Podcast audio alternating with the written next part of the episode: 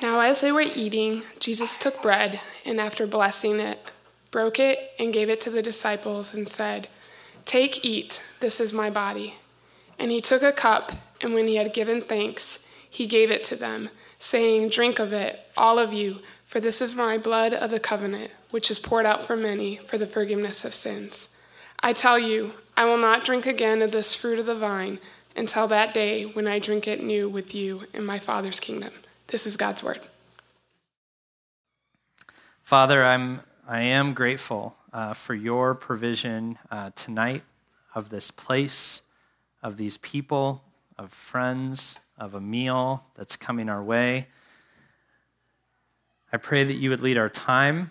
I pray that you would lead my words, that you would use the time that we have spent together uh, preparing this, that you would teach us um, more about prayer, that even in the moments where we might undo an idea, that we would replace it with the idea of praying to you more and in, in truth.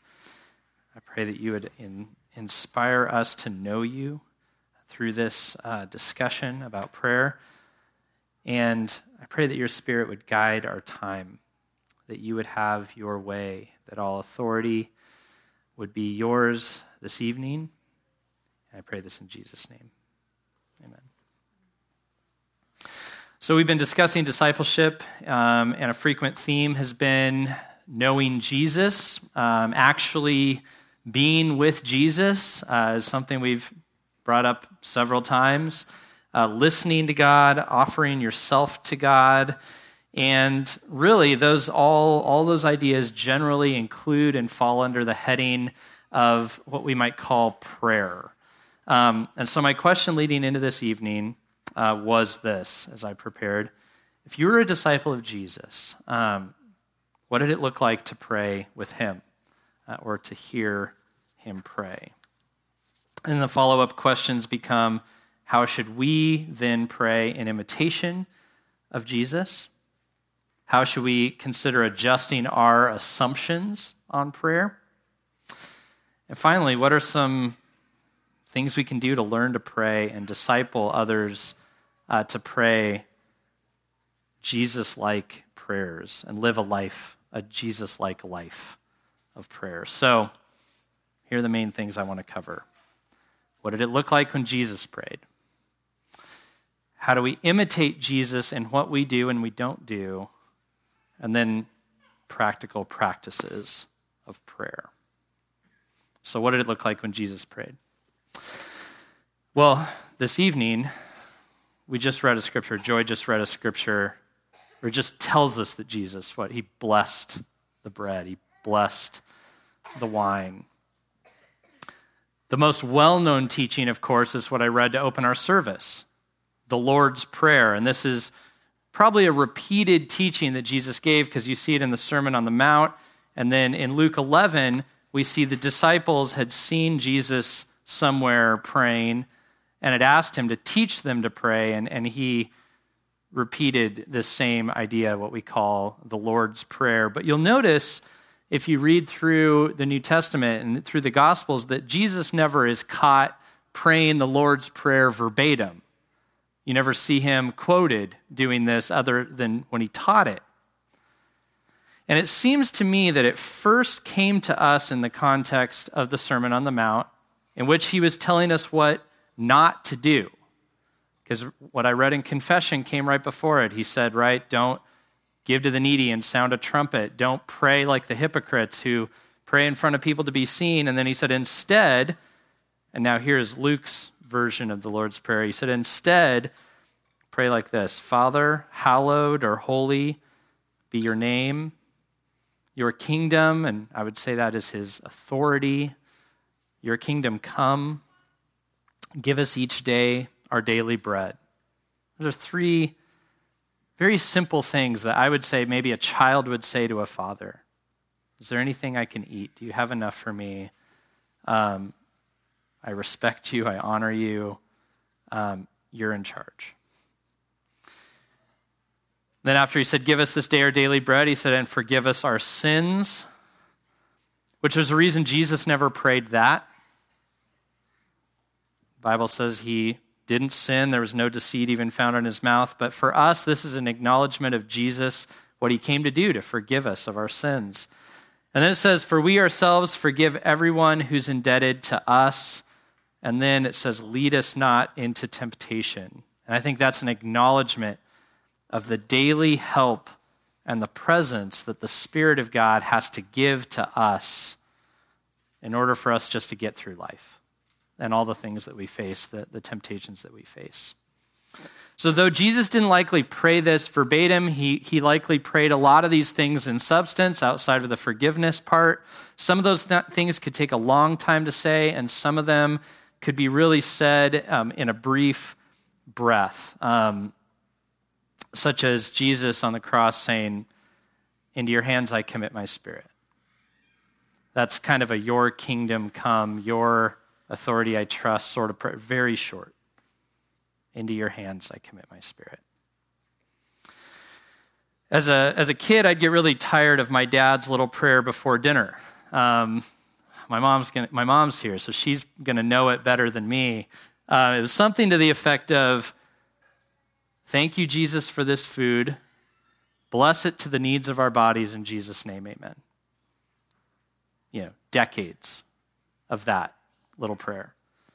And finally, I got fed up, and I, sometime at the dinner table, I don't remember how old I was, I, I blurted out something to the effect of, like, don't you have anything else to say?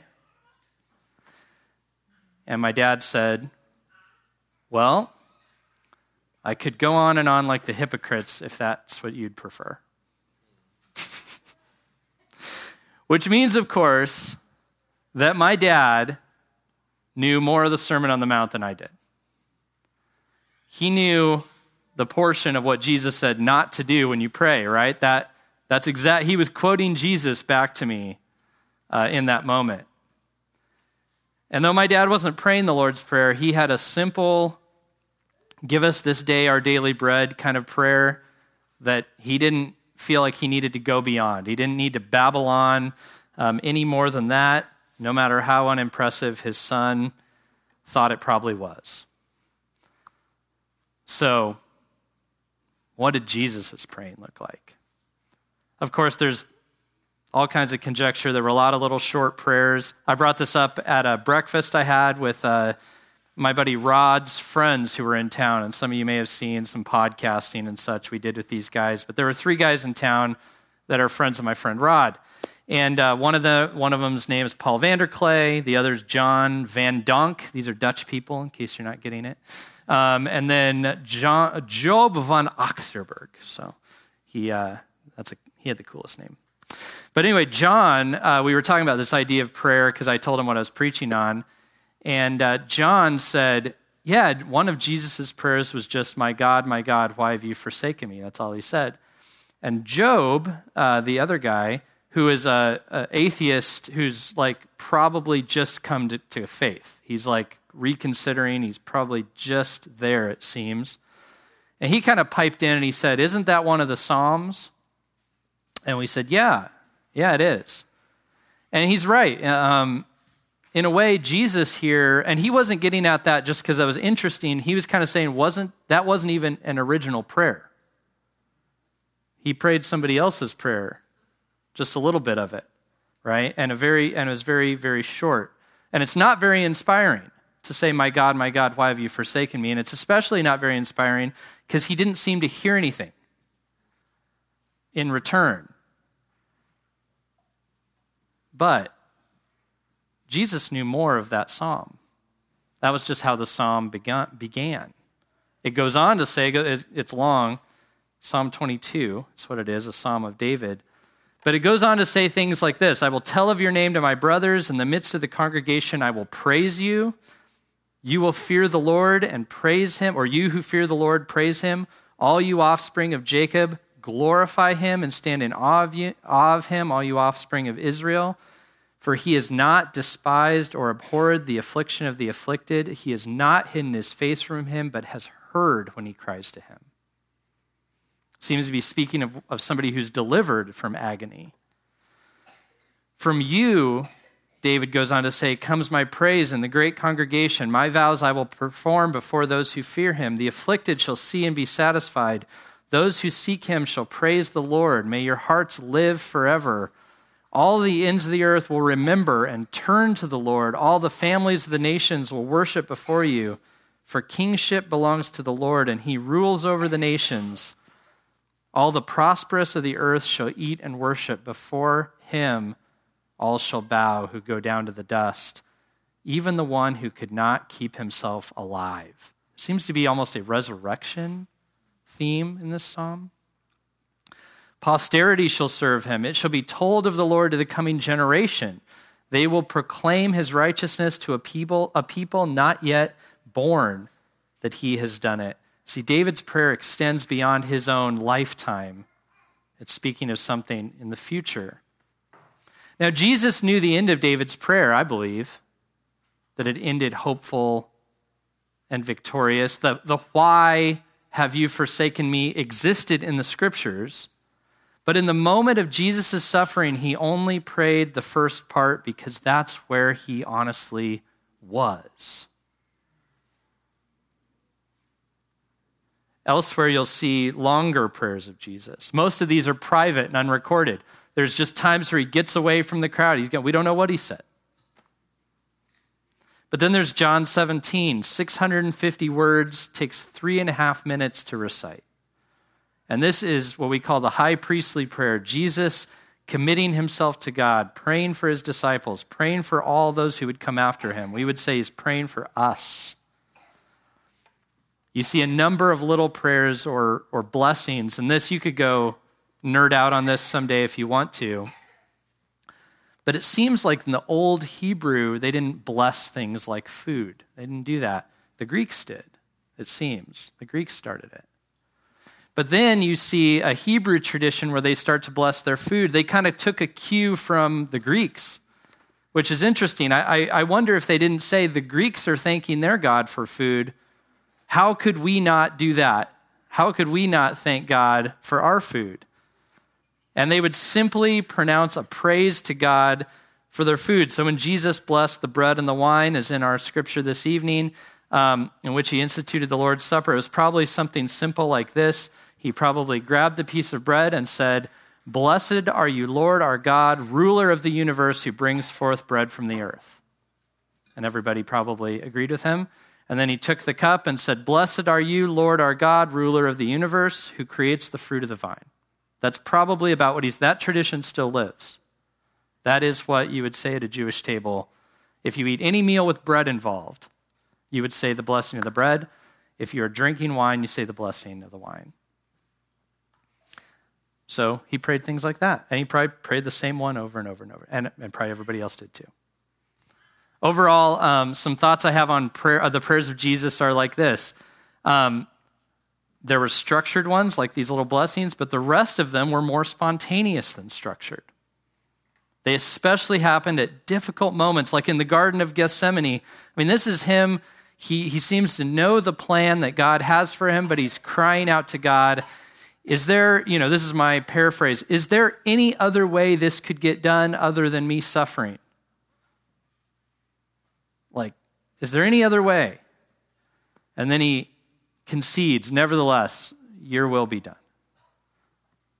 You never hear him pray quite like that again. They're rarely the same. The customary blessings may be the exception. I'd say they're more relational than rehearsed. Here's another example Matthew 11, 20, 25 through 26. He had just he had performed all these miracles in great cities and very few people believed him. He's with his disciples and he is denouncing those cities. Woe to you, Chorazin! Woe to you, Tyre! Like he's saying, because you saw my miracles, you know, it's not going to be good for you because you've rejected the, the Son of God. And then he just says, you know, seems like out of the blue, he says, I thank you, Father, Lord of heaven and earth. You have hidden these things from the wise and understanding and revealed them to little children. Yes, Father, that's your gracious will. Never says another one like that that we know of. They weren't for display. Of course, you know, there's that preamble to the Lord's Prayer. He's saying, don't do it for people to see. I assume he kept his principle, which is probably why we see only six prayers of Jesus recorded in all the Gospels. Six.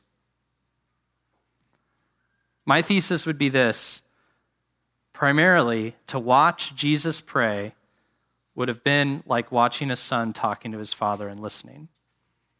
Sometimes he'd be walking with him and talk to him. Generally, he's not. I mean, think about this. Maybe you don't have a good relationship with your dad, so substitute in somebody who you do. Do you ever do you have conversations with people for other people to see? You usually don't. You usually kind of go away with them or turn and talk to them. I mean, who of us ever like I'm t- going to talk to Tabitha and hey Tabitha, come up here. Tabitha, thank you for coming today. It is a pleasure. You are so good, Tabitha. You know, righteous are thee. I mean, no. That is super weird, right? I would I would spend I would talk to her one on one. It's not for you. This is a conversation between us, right? Like generally that's what it was with Jesus. He would normally go away. And when he did talk to his father with the other people, I, I almost imagine he talked like his father was there. Not in a pronouncement. But I think when he said things like this, Thank you, Father, Lord of heaven and earth. I have a feeling it felt like, wait, like the disciples were probably almost like, wait, is, the, is he here? You're talking to him. What, what's, is he here? It wasn't for display. I don't think he neglected the regular expressions of love and thanks, like the blessing of his food, but I think he was connected enough to experience real spontaneity.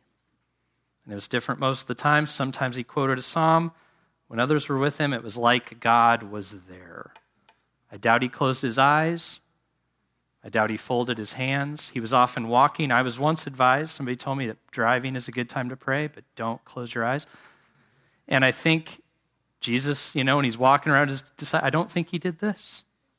I think he looked where he was going. He may have sometimes bowed, but he likely often didn't.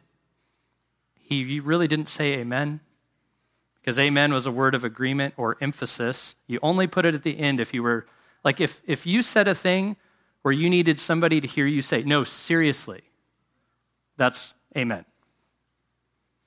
Or if somebody else were going to respond to you and say, you're right, that's amen. That's what that is.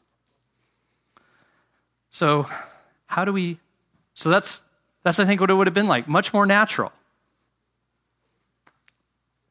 So, how do we imitate Jesus in what we do and don't do? I'm just going to say this line of thought made prayer weird this week for me. And I had to do a lot of it because I went to this denomination meeting, right? And it's like, and I'm like, oh no, I have too much information. And so I want to encourage you. I don't want you to overthink it, but I want you to increase the honesty of your prayer as we go down this line of thought for a moment here. Here's some do's and don'ts. Do speak naturally to someone who is there and normally in a private conversation. Do that with God. Do, and I think I get this from the blessing of the food, infuse cultural moments with deeper meaning. I really do think, I think the Jewish people must have seen the Greeks thanking their gods, and they went, How can we let them thank their gods and not declare who we are grateful to. I think that's reasonable. That's sort of, you know, behind the debate of there are people who debate Christmas and Easter and stuff like that, and that's because the Christians took a cultural celebration and they said we should infuse this with our meaning. I don't think that's the worst idea. I think that might be what Jesus did when he blessed his food. We should infuse every celebration, every utterance of thanks, every happy time with deeper meaning. I had a buddy, a pastor, uh, who got invited to the blessing of the animals. You guys ever, has anybody ever gone to the blessing of the animals? And uh, it's, it's, it's real spiritual. And uh, it happens here in Tucson, and you know, people bring their animals, and there's a lot of you know talk about spirit world animal stuff. And they invited Winston to go, and he was really debating it. And this guy really wanted him to come. And then he thought, he finally said, I, I love animals. I have no problem thanking the God of all creation for animals. And if somebody really wants me to do that, why not? So he went, And he got up in front and he said, Thank you, God of heaven and earth, or something like that, for the animals and for Jesus Christ who died to make it us, you know, able to live in the new heavens and new earth. And, uh, and somebody pulled him aside afterwards, a pastor of another church in town, and they said, How dare you speak so, like, you're intolerantly? And he said, and he said to them, he said, I thought you were a Christian, Winston said. Have you stopped believing in the Lord Jesus Christ? And that person went, went, Are you kidding me? He said, No, I'm serious. I mean, he, like, this cultural confrontation happened because he, he went, I'm going to go in. They want me to bless God for the animals, I will. And then all of a sudden it caused tension, but it was a healthy tension. So do that in your sphere, but don't do it to look good. Don't do it to look good or as a method of getting attention for you as being a Christian. When you see a cultural thing where somebody's being thankful for something, infuse it with meaning, put God in there. I recently I was buying some uh, slabs of wood from a guy, and the guy just looked at me, and I had this amazing moment. He did it to me. He looks at me and he goes, "Did you know God loves material?" He's like had so much stuff. He had all this stuff, and I was just like, "Wow, you have a lot of cool stuff." And I realized, I mean, I don't know any of his story, but somehow he was like, God loves material. He's like, look around, look at all the wood in the world. And I was like, that's a good point. Cool. Like, this guy just inspired me. It was great. Do get away in secret and talk to God. Open eyes, closed eyes, walking, bowing, sitting, whatever you need to do. Do what you need to do to address God the way you must. If it's a walk and talk kind of conversation, walk and talk. If it's a submission, like you're, you're acknowledging like you are the king and I am below, then bow. If it's praise, sing. That's an option. I had my weird moment I told you guys about. It's not weird for some people, it's weird for me. But when I was in New York on my retreat and I was standing out and the sun was coming up and there were all these geese, and like I was just like, and I remembered the old, you know, doxology song. And for whatever reason, I was like, I had the thought, I was like, this is the first time I've ever understood that song. So I just was like, I'm doing it. Praise God. And I just did it over the field. And the geese loved it. It was awesome. Nobody saw me. I told you about it. Probably should have kept that to myself. um, or exclaim things. Like, I've had every once in a while I've learned like if I see a really cool sunset and I'm with somebody, I'll go, that's really good. Like, look at that. That's really awesome. That could be, that's, I don't think that's so far from prayer if you're acknowledging God. I've had a, a, a cool little prayer. I've been, I really like my dog Benji. I like all our dogs, but I really like Benji. And I've had some moments where he just like curls up next to me, looks up at me, and, i and I've thought to myself, this is the best dog I've ever and so I've started talking to God about it. I seriously do, because I'm like, I can't talk to Benji. I try, I do, but it's not working. So like, I'll look at Benji and I'll go, God, this is the coolest dog, and he just looks at me and licks my. It's great. That is prayer. It is. If it's lament or fear and sorrow, say what you can. It doesn't have to resolve. Because look, you can know Psalm 22 like Jesus and just pray the first part. That is a valid thing to do. Jesus showed us that. You can just say, Why have you forsaken me? And that's all you have to say. You don't have to get around to answering all the questions for yourself.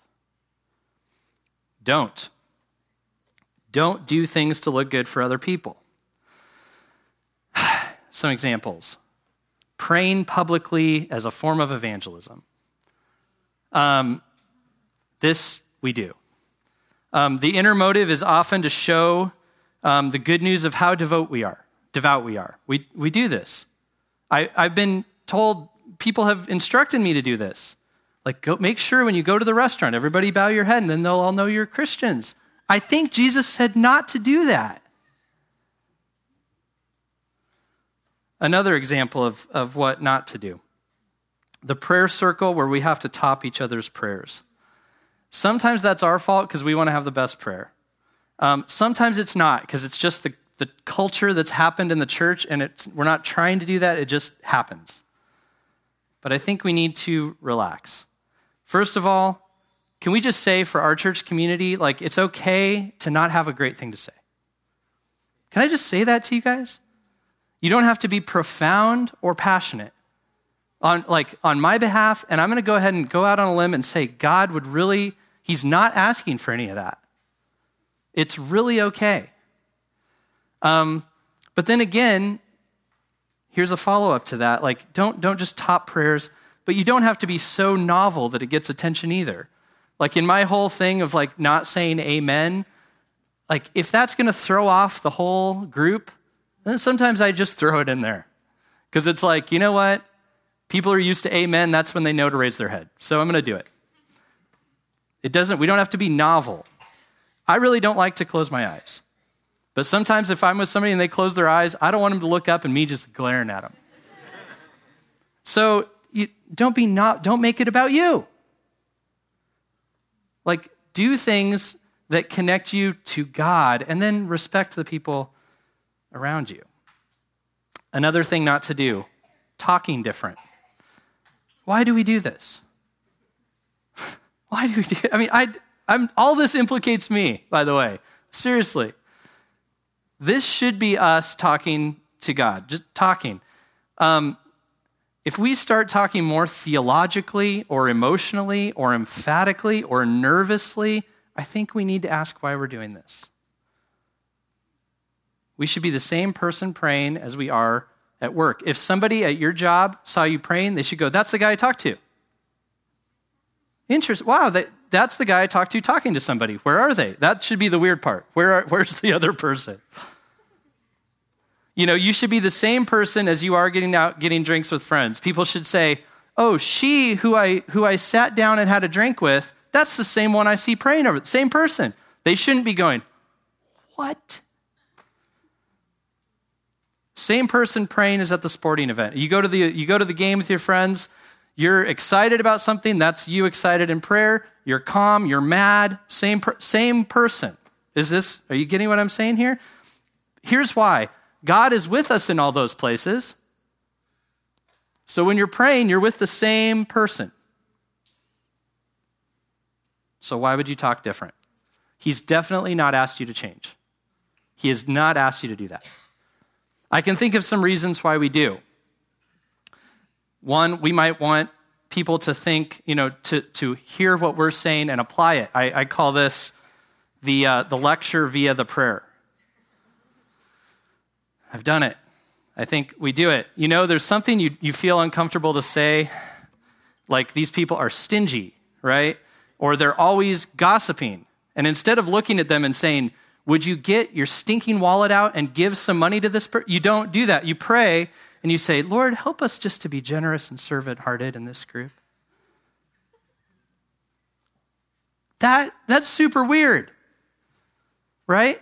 Or, Lord, really, uh, we don't, help us not to be the backbiting type. I mean, is God looking for you to detail that out? Like, if you want to say that to somebody, we should say it to the person. God knows He's not asking us to detail these things out for other people. Or there's what happens, like I said earlier, in the prayer circle where everyone's praying and they're, they're covering all the material, right? There's 10 of you, five went, all the material's been covered, right? The prayer requests are all, they did it all.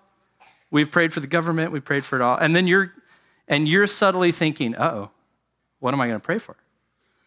And then you might even think worse things like, I don't really know how to pray like them because they just prayed to the triune, triune Godhead who sanctifies, and I didn't know about that. And like then it gets to you and you and you feel like you, you know this is why we get nervous because like I have to keep up with the situation. Like how about you don't? You don't. What what is that for? Why are we doing that? It's for ourselves to be seen, to be noticed, to be respected, to fit in, to get a point across. That's all that is selfish, right? And somehow we do that in prayer and we violate what Jesus said to do. He explicitly said not to be about that, not to give or serve or pray to be seen or impress people, or for that matter, to impress God. Because get this God is not like an applausometer. Have you seen those at the stadium where you got to get hype and everybody like, ah! And then and then they put they put a song on or the batter gets up or whatever. Like you, okay, you win. Now we're going to give you the next you know ten minutes of the game. That is not God. God is not doing that. He's not like, if you're theological enough, I'll listen to you. If you get enough people on the text thread, I will respond to your prayer. That is anti gospel thinking. That is not the way God works. He doesn't ask you to build up and do enough stuff to get results. But we pray like that. It's not about getting it right. Jesus said he already knows what you're going to ask him. So you don't need to talk about it that much. Just like if Tabitha knew what I was going to ask her, like, see, I'm walking toward her and she goes, he wants 10 bucks. You know, I don't have to go, I don't have to spend five minutes saying that. I'm picking on you, Tabitha. Thank you. I don't know, you're just so nice. But like, if she knows and the $10 are already out, we, I can just say, got it, got it, thank you. And we can talk about something else. And I wonder if that's what our nervousness is about when we pray, because some of us, if you're, if you're a talker like me, you overtalk and repeat things when you're nervous. And if you're short on words, you kind of struggle and, and stammer forward. You're not sure what to say or you're struggling to come up with things. But what are we trying to prove? Which begs the question what is the point of praying? And I think that's, the, that's what we're missing. I think we think it's the applausometer. I think we think we have to pray really well for God to hear us, or I think we might subtly think that praying is a way to be really spiritual and good. And it is neither. It is neither. The main point of prayer is talking to a person who's with you. Not to impress them or to make you know that you're really into them, but to know them. And, and that's God. And when we talk to God that way, I honestly think we will talk more, not less. Because I think we'll have a lot more to say. I think we can talk to Him about all of it about every single aspect of our lives, about our dog, about every sunset, about the thing we're confused about right now, about the thing that's really haunting us, that's making us nervous inside. I think we can talk about all of it. And we can talk naturally. It doesn't have to be to impress Him or to get it right. And I think that's why we don't pray as much. Because we don't, we don't get that. Subtly, we don't. So there's your do's and don'ts. So, practically, how to practice prayer. Just think about this why do we talk to people? A lot of reasons, right? Like help, if you need something, if you need advice, or you just need somebody to like spill it all out to because it's just all jumbled in your head. Um, think about Jesus in the garden. You know, he's asking, like, is there any other way? Can this cup pass for me? Is there anything else that could happen? Like, I think he's he's really genuinely wants he's asking, and I think he kind of knows no, but he's still this is where he's at, and so he's just he's sharing, and it doesn't mean you're going to get what you asked for because that's not the point. It's to talk through this with a person who you trust. We talk to people for help. God is a person. We can talk to him about the things we need to get to know them. Um, I mean, if like the sunset kind of stuff, like I love just pointing that out with a friend. So if if I'm alone and I want to acknowledge that to somebody, I mean, God, like things, a difficult subject that we're dealing with or something we're interested in, something we'd like to know about, I mean, talk. Sometimes silently. It doesn't need to be a big thing. Just for fun. Who, what is a better experience than talking to somebody you just click with and get along with? Isn't that like such a sigh of relief? I mean, we all have our categories of like what type of person that is, right? Because like there's always the the person that we our conversation style is different and then you find your conversation style and somebody you're like ah cool you can just do this. I think God's flexible. I think you can you can have that kind of conversation. So be you. And just, you know, talk. The great thing about cell phones is if you talk in your car, people think you're talking on the phone. Go for it. If you want, if you want to understand, you know, Jesus quoting the psalm, um, he had this scripture prayer in his head, I think because he'd learned to listen to God in scripture and then he had that stuck in his head and it came out. And so, if you want to understand, I actually think reading the scriptures can be more prayerful than you think. Like if you're wondering something and you're reading about who God is and you're reading somebody else's prayer, I don't think these are all different. Like there's prayer and there's Bible reading and there's Christian living. Like I think it's all kind of combined. We should talk to God as we talk to a person, but a higher person, a holy person, a king, creator, God who's become accessible like a brother and a friend and like a pastor. The Bible says he's the shepherd of the sheep. Nick's not answering the phone. Talk to him. It's hard though, right? Because people we know talk back. And we can see the reactions on their faces. Sometimes that's the problem. But sometimes that helps, and we don't get to see those with God, and it can kind of feel like a one way thing. And it's not always that way. I mean, sometimes you'll sense or you'll look back and you'll go, I think he responded to me. I think I got a, I got a sense or a leading or a scripture came to mind or I just knew what to do. And sometimes you'll get that, but a lot of times it feels kind of kind of like it's going out to nowhere, right? Or like it's kind of bouncing back at us. And that's that's hard. But the Bible tells us it's going to be like that which I think is helpful.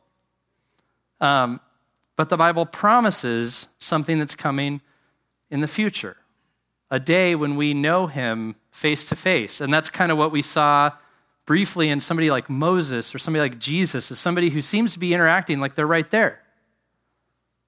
And they're reporting that he was right there. That's possible. We can do that. But then Paul in 1 Corinthians 13 12 says this, this statement that really intrigues me, but he says, For now we see in a mirror dimly, but then in the future we'll see face to face. And when, you know, what's like a mirror dimly? What does that mean? I mean, what, what, what happens when you look in a really scratched up, obscured mirror? You see like something that kind of looks like you looking back at you, right? Kind of worse. And imagine talking to that person, it kind of just bounces back at you. It's like it's going nowhere. And it, what, it seems like what's being said here in 1 Corinthians 13 is we look, we're trying to look at God, and what we get back, we kind of see something that looks kind of just like a flawed version of me. Like, who am I talking to? Is this person capable of hearing me out? Is this person capable of really doing anything for me? I just kind of see somebody like me. But then what Paul is saying is that this is temporary. One day it's going to be like the mirror gets shattered or falls down, and there is God, actually, face to face. And you go, oh, okay. I get it. You can hear me. You've heard me all along. It says, Now I know in part, but then I will know fully, even as I have been fully known. See, that's the mysterious part. Like, it's the problem is only one way. God knows us fully. God can see us as we are. God does understand it's our sin, it's our problem that's the obstruction, it's our imperfection. It's we're in the way. And one day, all of our sins, which have been borne on the cross, are going to be obliterated from our lives, lifted off our back. The veil will be torn away, and we will see him, which means this time is preparatory. These prayers are preparatory. It gets better than this. I, I found an interesting example when that, those guys that were here to visit Rob, uh, or Rod, sorry, Job, um, who I was saying was like the atheist reconsidering, had a really interesting journey, and I thought, this is what it's like. This is our prayer journey in a way. It's just an analogy. It's, it's like this Job is from the Netherlands, and he found himself a hero on YouTube who was Paul Vanderklay this amazingly smart, amazing man who read Jordan Peterson and got it and could explain it and had all these deep thoughts and had all these cool friends who came on his YouTube channel and talked. And Job started inhaling it all, and he would sit with his wife at the dinner table and say, Can we watch Paul Vanderklay together? And his wife would go, Okay. And they'd eat and watch Paul Vanderklay. And he started to fall asleep to Paul Vanderklay. He said this. He, and you maybe fall asleep to Paul Vanderklay. That's cool if you do. But like he was like, I, I just started listening and taking him in. And then he had a business trip to, to America coming up. And who knows what he was thinking. You know, Paul is in America, but America's really big. And then he's getting in the in the comments, right? In YouTube, in the comments, and he's he gets into some of the like the the chat rooms that go beyond YouTube, and he's talking, and all of a sudden, guess who's talking back to him a little bit? Paul Vanderklay. He's he's corresponding with Paul Van like it's I'm now it's not just hearing his word, but now I'm having a, a conversation, but there's this distance, thousands of dist- miles of distance. And then this man in, in, the, in the realms and the interwebs, who is also from the Netherlands, says, Hey, when you're on your business trip, you can come and stay at my house. And Job goes, Oh, that'd be awesome. And then he goes, And I know Paul Vanderklay, and I'll take you to him. And Job, he said, mind blown. Like, I could see Paul Vanderklay? What? The guy with millions of views, I could, you know, and he came to, and he, and he saw him and he sat with him and he got to, like, it wasn't distance anymore. It wasn't across the world anymore. Like, the world got real small and he was with him. And when he was here, it was, he was describing this like how crazy that was that he's now Paul Vanderklay's friend and that he came back again on business, and now Paul Vanderklay wants to hang out with him more. They're friends now. It went from this distant thing, right? Now that's just the analogy because Paul Vanderklay is just okay. He's just a dude. Like the funny thing was hearing Paul describe it. He's like, Yeah, I have this church of like 30 people. I can't believe anybody thinks I'm that great. That's where he was at, you know? And but this guy, like Paul Vanderklay, was his guy. Now, I think that's prayer is like, that's like the analogy. Prayer is like, that's what we have to look forward to. We will be known. Right now, it may feel like we're just in kind of a chat room where it's like text and it doesn't all connect. I'm reading in my Bible. I'm not, it doesn't feel like it's all there. But someday we will see him face to face. Now, really quick here, I feel like I should acknowledge this. There's probably multiple groups of us here um, in that in that discussion where uh, Paul Vanderklay came to town, a lot of people were describing themselves as Christians who are deconstructing their faith. I think we have some of you here deconstructing your faith, kind of tearing your faith down to examine it. And then there are people who are like, I'm maybe I'm constructing my faith. That'd be more like this guy Job, who's coming. He's an atheist who's curious and he's piecing together faith, kind of like for the first time. Um, and this whole talk about prayer would come across very different if you're, if you're in either of those boats. Then there's the committed who might be afraid of really examining prayer because there's this longing for emotional connection. And like, Andy, if you tell me that like, that this needs to get examined, I'm, I don't really want to talk about that. It's kind of nerve wracking because what if it doesn't work? And then there's those of us who are just really comfortable with the way prayer is because you just wake up in the morning, get on your knees by your bed, thank God for the day, and you go to work or whatever that looks like for you. But ultimately, this deep relational prayer that I'm talking about, I think it confronts all of us and invites us not to less, but to more. Listen, if you're if you're in like a deconstructing or constructing phase, think about this. This is what you're getting invited to, into is not a set of dogmatic beliefs. It's a, it's a relationship with a person. So if you're, strugg- if you're struggling with faith and you're wanting to deconstruct it, you can only, it's a relationship. You have to deconstruct with this person. If you're trying to construct, you're not building a set of beliefs, you're building a relationship with a person. You have to construct this with a person, a person to know, which means it has to be a two way dialogue that's sacrificial, that goes both ways. So it, you, you, can't conform somebody to your mold and, and tear them down to your version or build them into your ver- This is a person. You can't do that with a friendship. You have to think about it as a friendship. If you were going to deconstruct your friendship, you can't do that out of communication with that person. If you're going to construct a friendship, you can't do it based on propositions. You have to do it with the person. Have, the person has to engage you, they have to shape it too.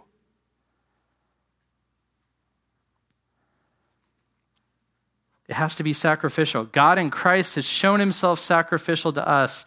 Will we be shaped by who he is? So, prayer, prayer, I think, eliminates mere deconstruction or construction. That's what you do with material and data. God is a person. and then to the more afraid and the more comfortable, God is calling us into something far more complex, not, not less, but more.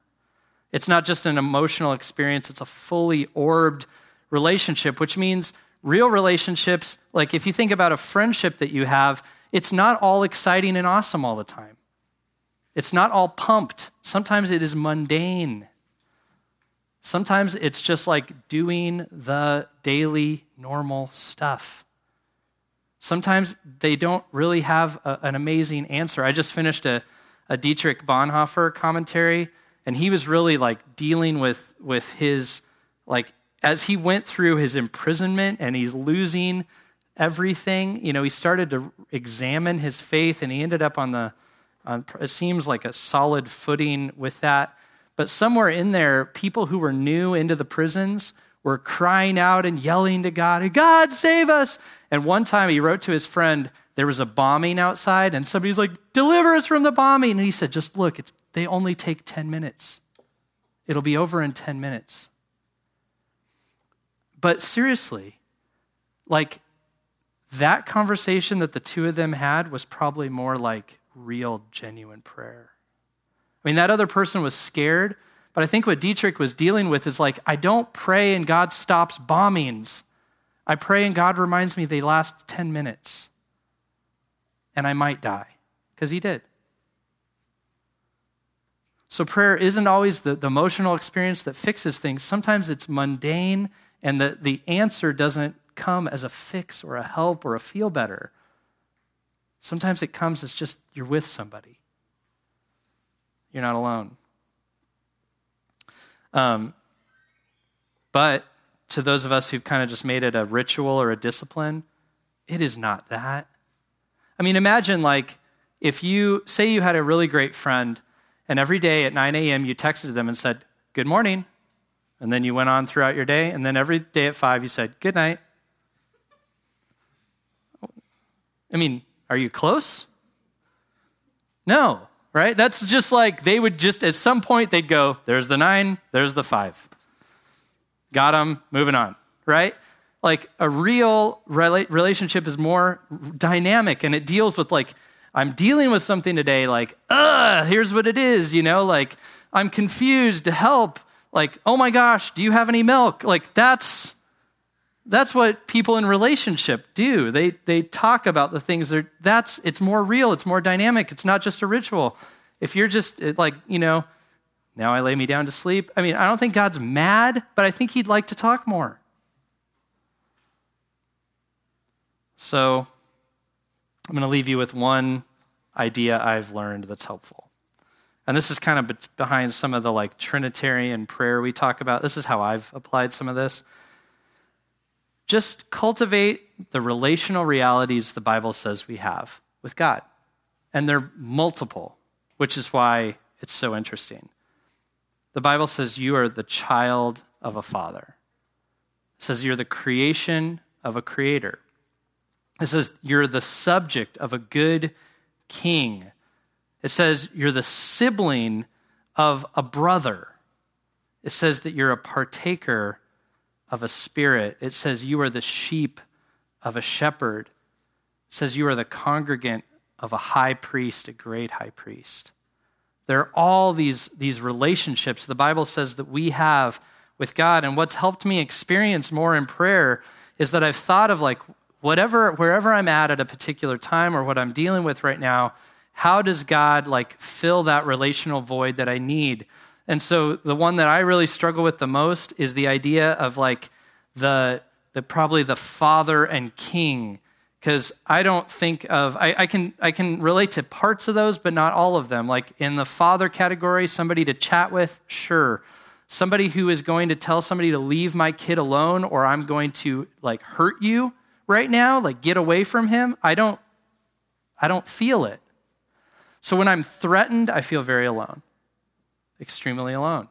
Now, I assume you guys could, could acknowledge all this kind of stuff. Like, I don't know what it's like to have a government that cares for me. So when I think of like a kingdom in which I am safe and protected and all is well, Like, I don't get that I could come to God and ask for that or connect with that or, or anything like that. Or you have terrible relationships with your siblings. So it's really hard to imagine that, like, you could have a brother, a friend that sticks closer than a brother, or a sister who just sits with you and you could gush out everything that you're, like, I don't know about that. Try it. Because God has, has revealed himself in all those ways to us. He wants to fill the gaps that we don't understand. And even in the areas we do understand, He wants to be the ultimate in all those things. Cultivate those kind of relationships. Pray to Him in those ways, like especially the ones where you have the gaps. If you've never had a sister to gush to, gush to God. Like just talk. If you've never trusted a government, like bow to a king who is worthy. If you've never had somebody who never leaves you and forsakes you, pray to a spirit who is present with you at all times. Of course, here's our text. Now, as they were eating, Jesus took bread, and after blessing it, imagine him, Blessed are you, Lord our God, ruler of the universe, who brings forth bread from the earth. He broke it and gave it to the disciples and said, Take, eat. This is my body. And he took a cup. And when he'd given thanks, Blessed are you, Lord our God, ruler of the universe, who creates the fruit of the vine. He gave it to them, saying, Drink of it, all of you, for this is my blood of the covenant, which is poured out for many for the forgiveness of sins. I tell you, I will not drink again of this fruit of the vine until that day when I drink it new with you in my Father's kingdom. Now, what's up with that? Jesus is telling us that some day ahead of us, there's a feast where we are going to sit with Him and we are going to eat and drink and be known. And we're going to look at Him face to face and we are going to know each other and talk. It's not just ceremonial, it's personal. These are the words a man said. These are the words of our elder brother, of our priest, of our king, of our Savior. These are the words of the person who said to Peter, Satan wanted to sift you out like wheat, but I have prayed for you. These are the words of the one whose spirit, the Bible says, groans in ways we don't know what to pray for. Do you know what that means? That means when you are short on words and you don't really know what to say, you don't have to say anything. Because the Spirit is so in tune with what you need and who God is that He prays on your behalf. These are the words of the priest who represented our imperfect prayers. You know what they did? Like at the temple, they would, the people would come and they would pray, and then the priest who had gone through deep purification and who knew the word would walk forward and he would pray for all the people. Jesus came and he declared to us that he is the ultimate of high priests. He takes our imperfect prayers and all the way we mess up, and he goes to God and he prays the prayers we need perfectly. And he represents us. And he also represents us as an advocate for our salvation because of his sacrifice, his sacrifice for us, which means that when we realize that we don't deserve to have our prayers heard, that we're not a good friend to God, that we are not putting in our end of the deal, that Jesus comes and says, God, because I, Father, because I died for them, hear their prayers. Because I died for them, cover them with my body that was broken for them. Father, cleanse them with my blood that was shed for them. We have a God who prays. And because we have a God who prays, we can pray to Jesus in freedom. We can pray more. So come and receive him by faith. We're going to sing together now. If you can say, Yeah, I believe that, even just a little bit, you can come and gather around the table with others and you can partake of his body and his blood by faith. We have giving in the back that we'd invite you to do. Um, because you love God. It's like prayer. Don't give to check off a box. Give because you love Him and you want to give back freely from what He's given to you. And let's sing. Let's be honest. Let your prayers be a song. If you can say these words, say them with all your heart. If you can't, you can just sit down and relax. It's okay.